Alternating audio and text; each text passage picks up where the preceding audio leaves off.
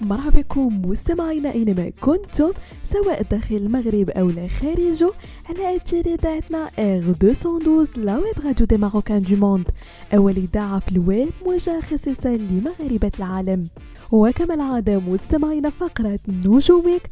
كرفقكم في إطلالة في آخر أخبار نجوم الساحة الفنية الوطنية والدولية. وبداية مستمعين مع الفنانة اللبنانية مايا دياب والتي أخرجت جديدها الفني تحت عنوان قولي عبر قناتها الخاصة على منصة يوتيوب. وحملت أغنية مايا المغربية الجديدة توقيع محمد المرابط على مستوى كتابة الكلمات والتلحين توزيع يونس الجفاوي فيما أشرف جو بوعيد على إخراج الفيديو كليب. يذكر أن مايا دياب قد أطلقت دفعة واحدة ثلاث أغنيات مصورة من ألبومها الجديد الذي سبق أن طرحت منه خلال الأشهر الماضية أغنيتين بعنوان طاقة إيجابية وتقلان. ومن المرتقب أن تصدر مايا ديو سيجمعها بنجم عالمي ما زالت متحفظة عن اسمه. وستختم من خلالها أغنيات هذا الألبوم الذي حرصت من خلاله على التنوع وتقديمه بعدة لهجات وأنماط موسيقية.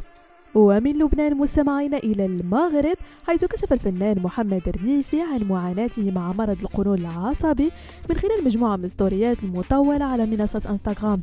وعبر الفنان المغربي عن الألم الفظيع الذي يشعر به على مستوى القولون والذي رافقه طوال سنتين الماضيتين وأضاف الفنان المغربي أن هذا الألم ظل يصاحبه يوميا طوال هذه الفترة مبرزا أنه لا يحس بالتحسن إلا خلال فترة المساء.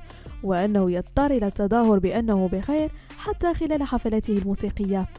جدير بالذكر أن محمد ريفي كان قد أنهى الجدل المتعلق باعتزاله المجال الفني بصفة نهائية. مؤكدا أن ما يمنعه لحد الساعة هو ارتباطه بمجموعة من عقود العمل التي لم تنتهي صلاحيتها بعد. ونختم مستمعينا فقرة نجومك بنجمة البوب العالمية تايلور سويفت التي حطمت رقما قياسيا في مجال الموسيقى العالمية فوزها بجائزة جرامي لألبوم العام عن ألبوم Midnights وذلك للمرة الرابعة في مسيرتها الفنية في حفل بلوس أنجلوس عرف السيطرة النسائية في هذه النسخة.